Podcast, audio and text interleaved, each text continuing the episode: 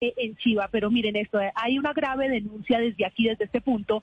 Un niño de una comunidad indígena menor de 14 años habría sido víctima de abuso sexual presuntamente en horas recientes en el Parque Tercer Milenio y aquí en el centro de Bogotá, pues todo parece indicar que fue por parte de una mujer de 35 años. Según se conoció, la presunta agresora sería una mujer de la misma comunidad indígena, Néstor, quien le habría pedido permiso a la mamá para ingresar a la carpa donde duerme su hijo, donde presuntamente lo habría abusado sexualmente. Tras los hechos, este niño salió asustado de la carpa y fue llevado por su mamá al Hospital Santa Clara. El distrito también confirmó que la mujer fue tomada en custodia por parte del Consejo Regional Indígena del Cauca, pues esto debido a Néstor, como usted sabe, que estas comunidades indígenas cuentan con su propia legislación consagrada en la Constitución.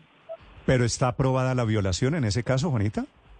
Pues Néstor, mire, está por establecerse el resultado de medicina legal, em, pues para, para la muestra de, este niño, como le contaba, presuntamente por parte de una mujer de la misma comunidad de 35 años que se le habría metido a la carpa y el niño pues despavorido salió, le contó a su mamá, lo llevaron al hospital y está por establecerse, Néstor, si efectivamente el niño fue abusado o no eh, sexualmente es decir, La, la familia o nadie ha confirmado que se produjo no, no sé cómo. No, el distrito confirmó que la mujer fue tomada custodia por parte del Consejo Regional Indígena y que el niño fue llevado por su mamá al Hospital Santa Clara.